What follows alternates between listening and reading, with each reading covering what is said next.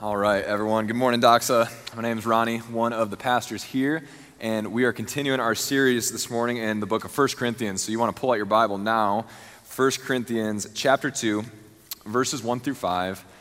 And the, the guy that wrote this, right, his name was Paul. We're going to get pretty familiar with him. And, and he, next to Jesus, has probably made the, the biggest mark on the world, you know, just out of any man that's ever lived. And this morning, what he's going to do is as we open up to chapter 2, he's going to open up his life to us, kind of let us see into his heart, see into his mind, and reveal that the, the secret to his power and his impact was not an ability that he had, but actually a decision that he made, a resolve that he had in his heart based on what God had done. And it's a decision that's really on the table for all of us this morning. Okay? Now, if you're joining us online before, like, you know, while people are turning there, I do want to say, you know, we miss you a lot. You know, there's people in this room. I, I see some people nodding heads. Like, we all know people that are that are joining the online live stream right now and that aren't with us in person that we miss and we love. And, and some of us were like, kind of connecting virtually and in connection groups and seeing people like outside of this gathering. But I, for one, am just so excited and long for the day when it's, it's safe and possible for all of us to gather together in this, this room and be near each other and like without a mask on hear each other sing and see each other sing. And i do want to issue just a brief warning that when that day comes even if i don't know you i'm a big time hugger. And sometimes when i don't really know somebody that's like my go-to instinct to do. And so if you're watching online and i haven't met you yet just be warned that day that day is coming. I might give you a hug all right, let's jump in. 1 Corinthians chapter 2. It starts like this. In verse 1, it says, And I, when I came to you, brothers. Okay, when I when I came to you. This is Paul. He's writing to the Corinthians and he's reminiscing about what it was like when he came and he started that church in the great city of Corinth. He's like, hey, when I when I came to you, this is what it was like when I met you, when I did ministry among you.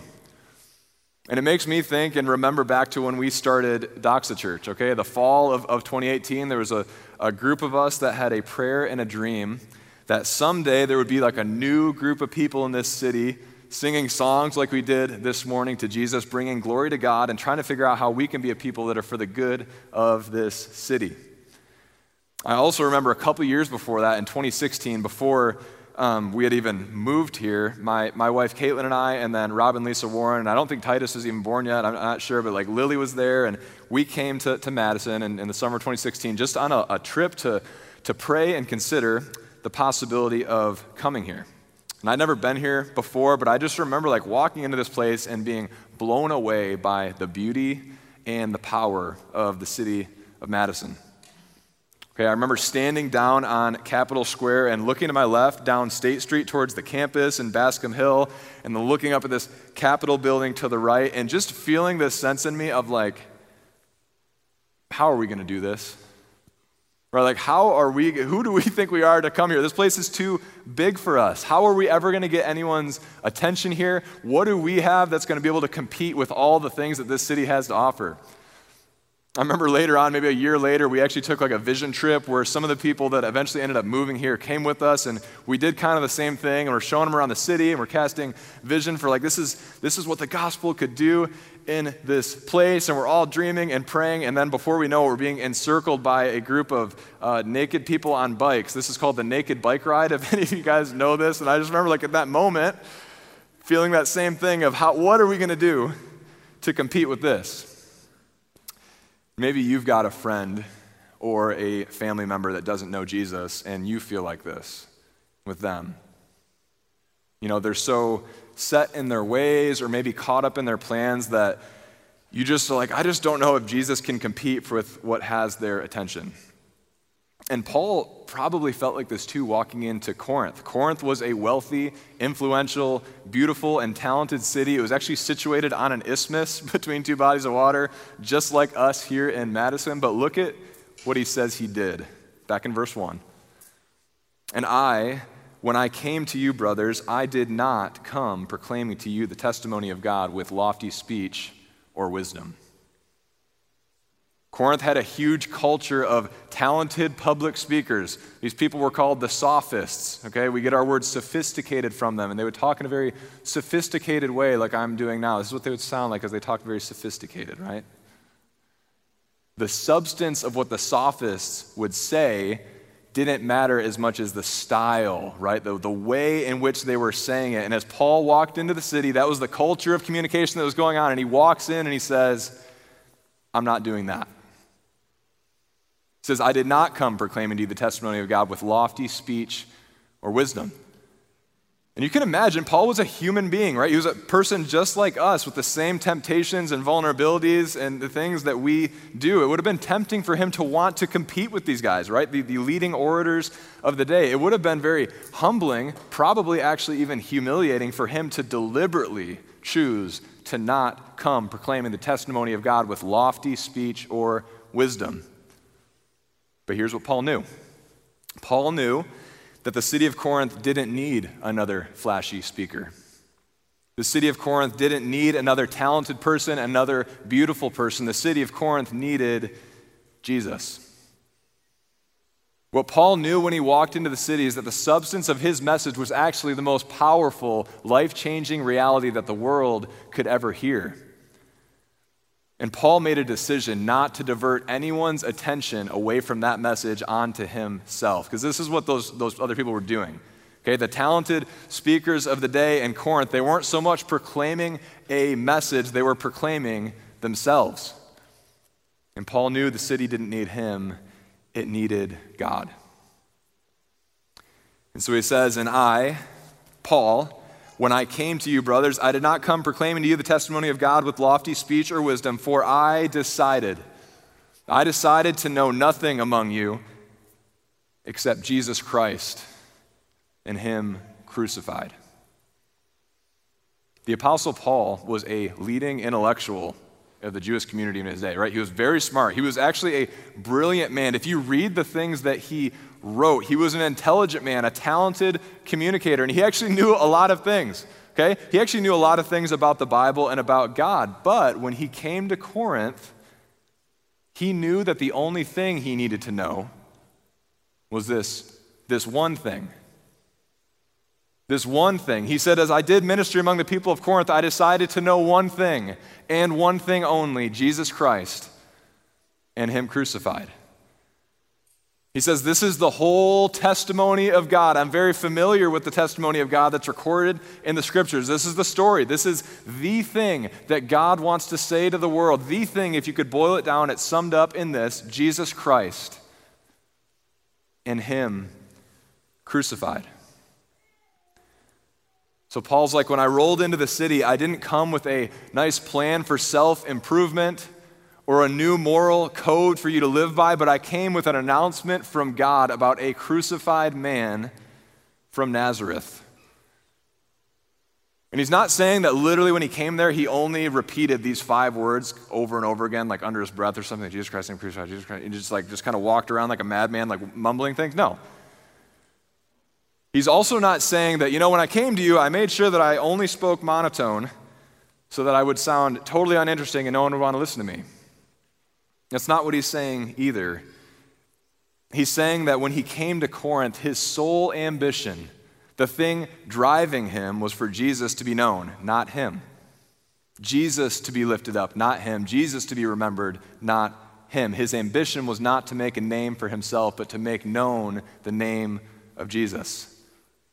Again, because Corinth didn't need somebody else like that. They didn't need another talented or wise person. They needed a savior. They needed a hero. They needed a type of hero, the only one that could save us, the one that had found a way to solve the problem of human sin. So, if we think about Madison again for a second, Madison, it doesn't need another great restaurant.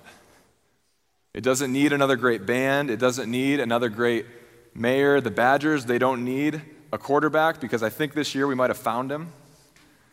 The Packers, on the other hand, we've only got a couple years left, guys, so we might need to find somebody a couple years here. And in one really important sense, Madison doesn't need another great church.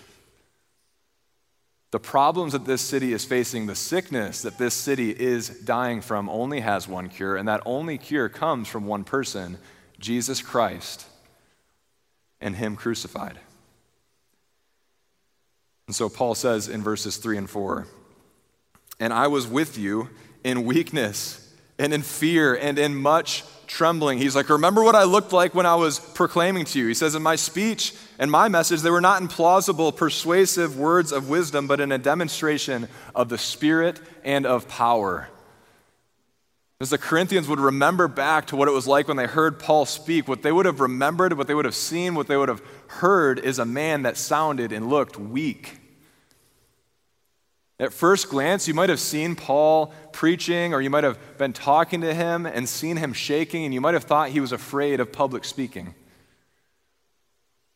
But as you leaned in and you heard him preach and you heard him talk about this testimony of God and the meaning of the cross, you realized that Paul was not afraid of people. You read about this man's life, and there might have been no other man as courageous as Paul that's ever been written about. You realized as you leaned in that he wasn't shaking for a fear of embarrassment. He was shaking under the weight of a holy God of whom he was a messenger for.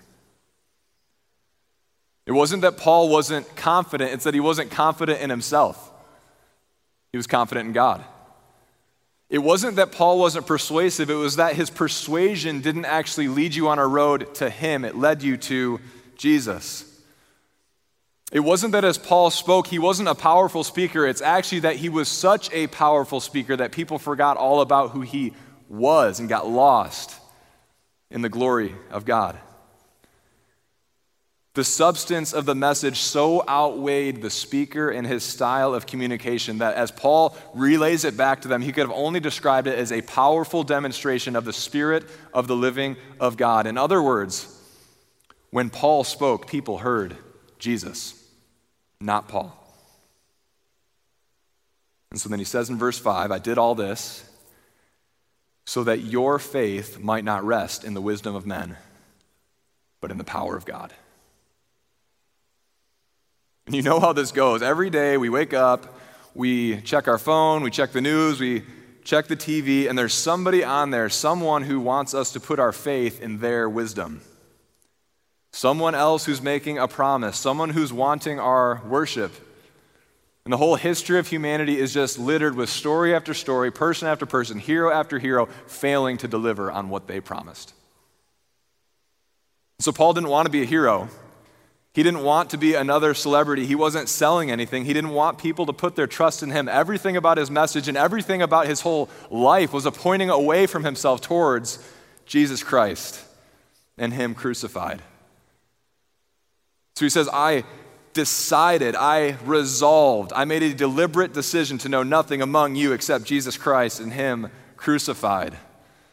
And so while he was probably disregarded and ridiculed and ignored by the beautiful and the talented in the city of Corinth, he was powerfully used by God to bring a city to its knees in repentance and faith in Jesus. And Doxa, as we read this letter together this year, as we study it, as we proclaim it, the same thing could happen in our city if we would be so bold and courageous as to make the same decision in our hearts.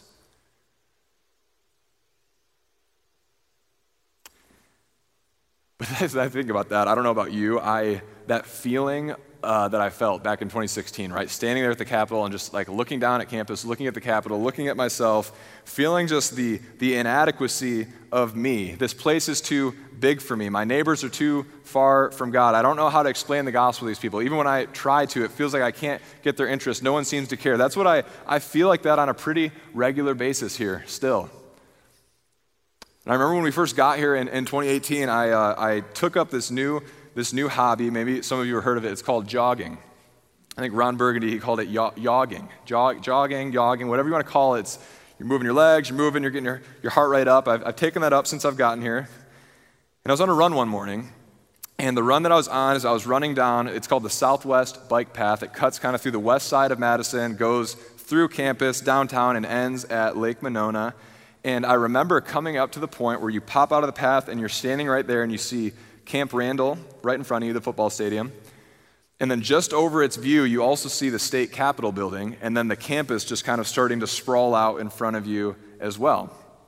And so I'm breathing heavy after this run. I'm standing there. I just remember kind of looking at that, thinking about the day of ministry that I had ahead of me. And I start looking at the people walking around and just asking this question of, what do I really have to offer these people?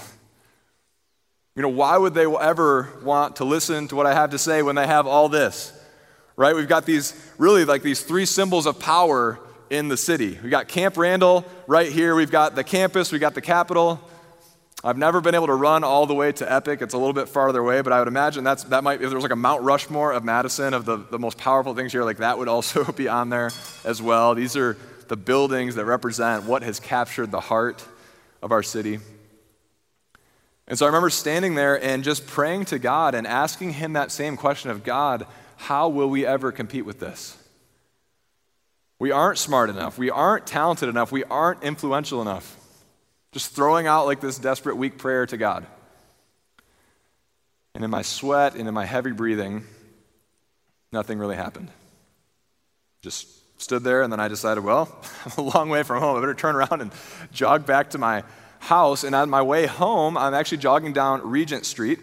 And just after you passed West High School on Regent, you're running in between like these two cemeteries. Okay, and as you're running between these cemeteries, you got Forest Hill Cemetery on the left and Resurrection Cemetery on the right. And as I'm jogging, I look over to my left and I start to pay attention and I see hundreds and hundreds of just these gray, worn tombstones, right? With names on them of people that lived their lives here in Madison and died here and were buried here, stories upon stories of people. You start to wonder, I mean, you know, maybe some of them worked at the Capitol, maybe some of them worked on, on campus, maybe some of them played for the Badgers in, in Camp Randall. You can actually walk around that cemetery and see some of the names, and you start to see street names that are here in Madison. Tons and tons of people lived and died and were buried there. You see their tombstones. And then as I'm jogging, I kind of look over to the right and I see this other cemetery, and, and pretty much the same thing a bunch of gray tombstones, some of them hundreds and hundreds of years old, names and stories, and then, you know, that little dash on the tombstone that has your day of birth your day of death, representing the life that they lived, the dreams that they had. But as I was running and looking over to the right, I started to notice there was something else about the tombstones on my right.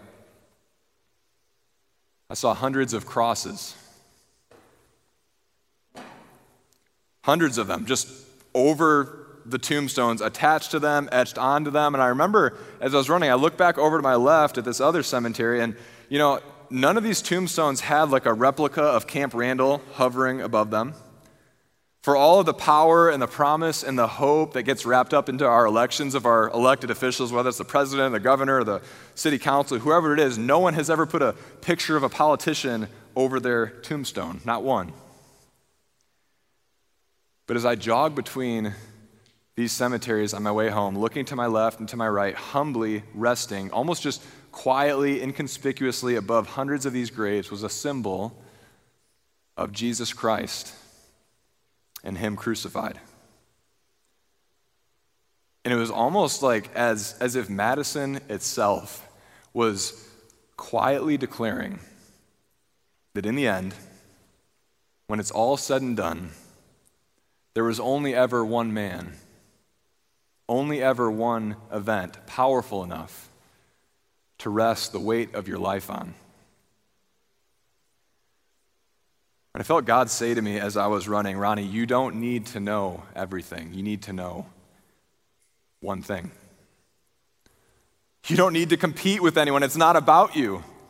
It's not about Doxa. It's not about the salt company. It is about Jesus Christ, my son, and Him crucified. The cross is not in competition with the campus or the Capitol or Camp Randall, for the foolishness of God is wiser than men, and the weakness of God is stronger than men. The cross is in a category all of its own. It is the power of God for salvation.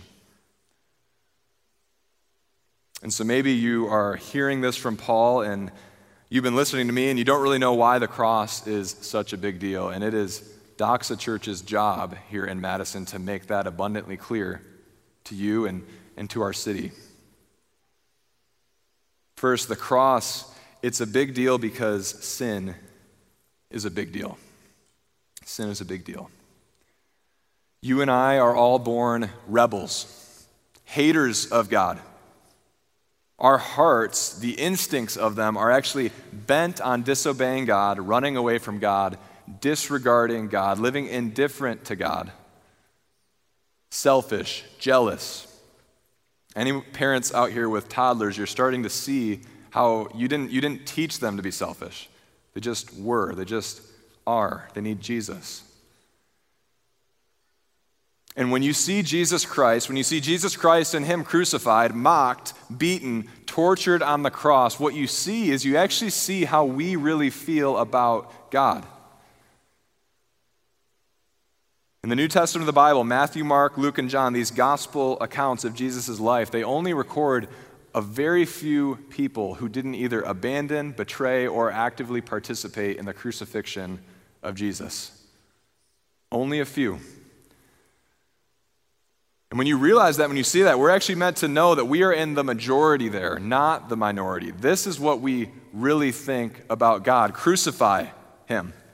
Get him out of here. Get him out of our life. Don't let him tell us what to do. This is the essence of sin prideful, arrogant, rebellion, independence from God. And this is us. This is what we are born with.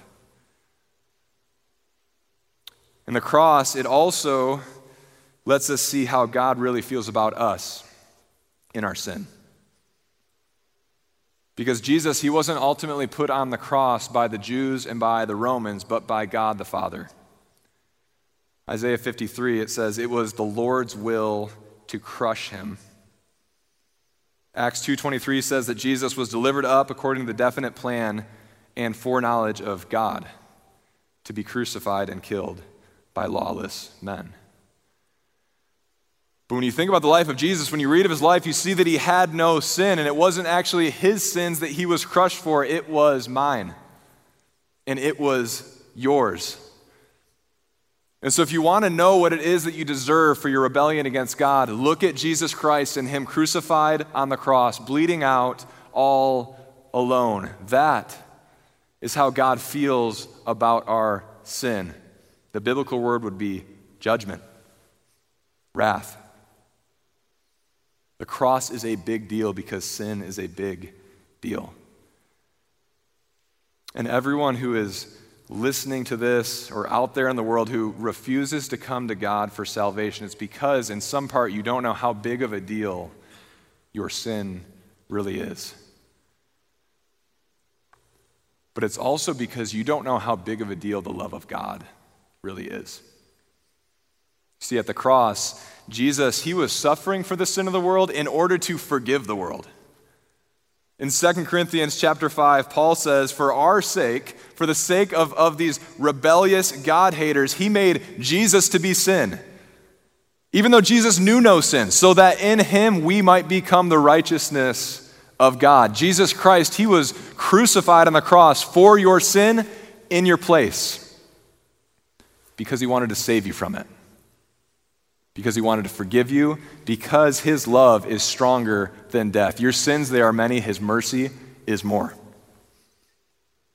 And when you realize this, when that, when that truth, we Christians, we call what I just said, we call that the gospel, the good news, the great news that God actually saves sinners, that his mercy is more. When you realize that, when it comes into your heart, Paul, he describes this in Romans 5. This is the experiential reality of what happens. It says God's love is, it's poured into your heart through the Holy Spirit who's been given to you.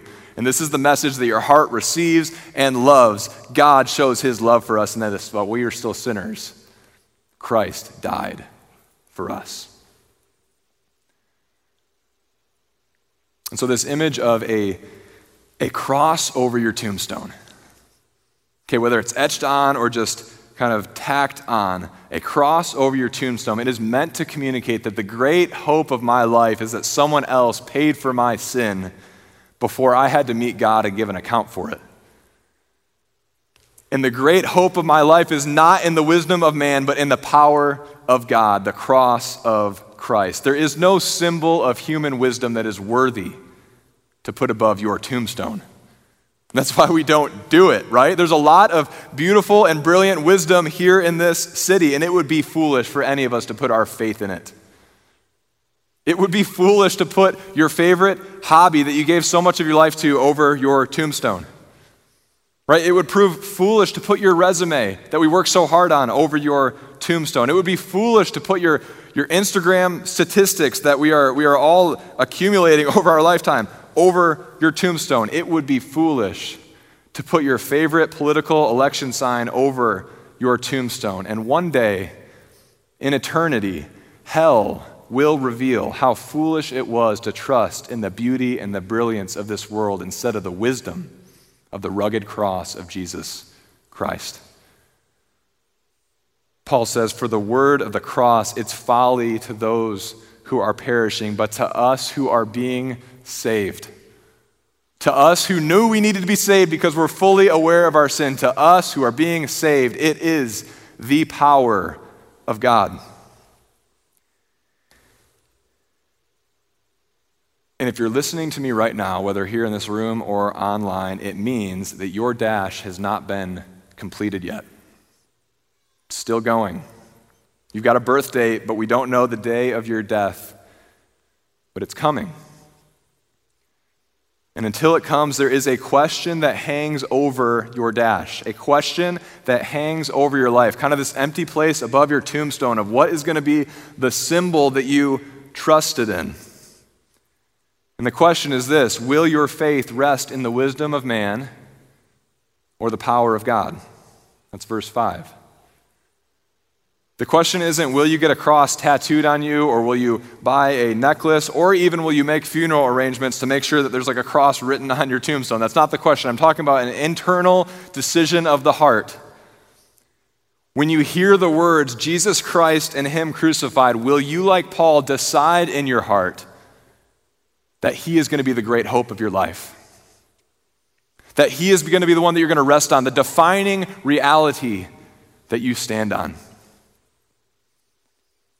Because, Doxa, every Sunday we, we gather together in this room and we open up this book and we, we live in just this crazy world, this, this world that is clearly so broken. This world, and God bless us, we're all scrambling around trying to figure out how to fix it, how to get on with our lives. But we get together in this room and we open up this book and we look for, for some, someone strong to lead us, someone strong to save us, someone that we can put our hope in. And as it turns out, the greatest source of power in the universe is none other than a slaughtered lamb. When we throw our hands up in desperation and say, God saves us, God doesn't send a, a military or political savior because he knows we didn't need another one of those. We needed a lamb. We needed a different kind of hero, a different kind of strength. Because of our sin, we needed a sacrificial lamb who would stand in our place under the judgment of God and rise from the grave, defeating sin, Satan, death, and hell. And so the power of God that can actually heal us from our sickness actually flowed out of the veins of Jesus as he bled out on the cross. And as he bled out on the cross, for anybody that wants it, that's the good news of the gospel no prerequisite, just your need. Anyone who wants it, forgiveness and reconciliation with the God who made you, your creator. And as of now, even, even though we we talk and we preach and we sing about it in this room, the cross, it still seems too weak, too inefficient, too humiliating, too painful, too uncomfortable, too foolish for many. But there is coming a day. The story of the Bible tells us there is coming a day where the power of Jesus Christ and Him crucified, it will become an undeniably obvious reality. Everyone will see it. And that scene it's written about in the book of Revelation, chapter 7. The writer, John, he says this After this, I looked, and behold, so he's, he's inviting us to, to see with him, to see what God showed him. He says, I looked, and behold, I was going to tell us what he saw. He says, Behold, a great multitude that no one could number. So, this massive group of, of people from every nation, from all the tribes and all the peoples and all the languages of the world, throughout history, throughout every human culture, they're all standing there in this massive group, and they're standing before the throne. They're standing before what turns out to be the true seat of power in the universe, and you know it is there. They're standing before the throne and before the Lamb. He says they're all clothed in white robes with palm branches in their hands, and they're crying out with a loud voice Hey, salvation belongs to God, our God who sits on the throne, and to the Lamb. And as John looks at it, it's like, in all the angels, they're, they're standing around the throne, and then all these elders and these four living creatures, like this crazy scene. And you know what they did? They all fell on their faces before the throne and they worshiped God, saying, Amen. Amen. Blessing and glory and wisdom and thanksgiving and honor and power and might to be to our God forever and ever. Amen. We open up this book and it turns out that that is the true place of power. That is the true place to rest our faith in this world. Not the wisdom of man, but the power of God, the slaughtered lamb. So our dash is still going for now. And when you stand before God after you die, you will give an account for your life. And when you do, you will either be standing on the lofty and eloquent brilliance of human wisdom or the simple, bloody truth of Jesus Christ and Him crucified.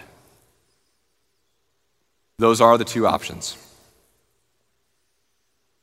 As John saw, salvation belongs to the Lamb. But as we've seen in Paul, the decision belongs to us.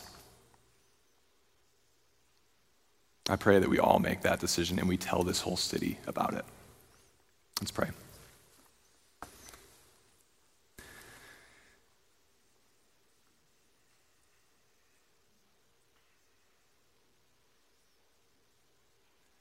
God, in, this, in the silence of this room before we sing,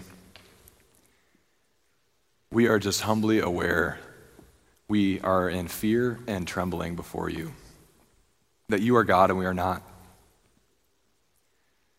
that you are good and perfect and we are rebellious and selfish. God, we don't keep our commitments. We don't, we talk about making a decision today. We have, we have no power to do that. Our sin is so great. And so in this moment, we don't cling to any, any inner determination that we have, any resolve that we have, but we bring nothing to you but our need. Nothing in our hands we bring, only to the cross of Jesus we cling. We plead the blood.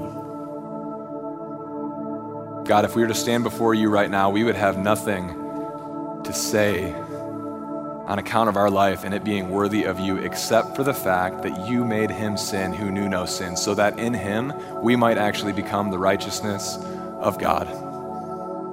God, so those of us that are in Christ in this room, we claim that freshly today and we walk in confidence. And God, I pray for people that are that are listening to this message of Jesus Christ and Him crucified, that they would be counted among the multitude that one day will bow down at your feet and say, Worthy is the Lamb. Jesus paid it all. We owe it all to you.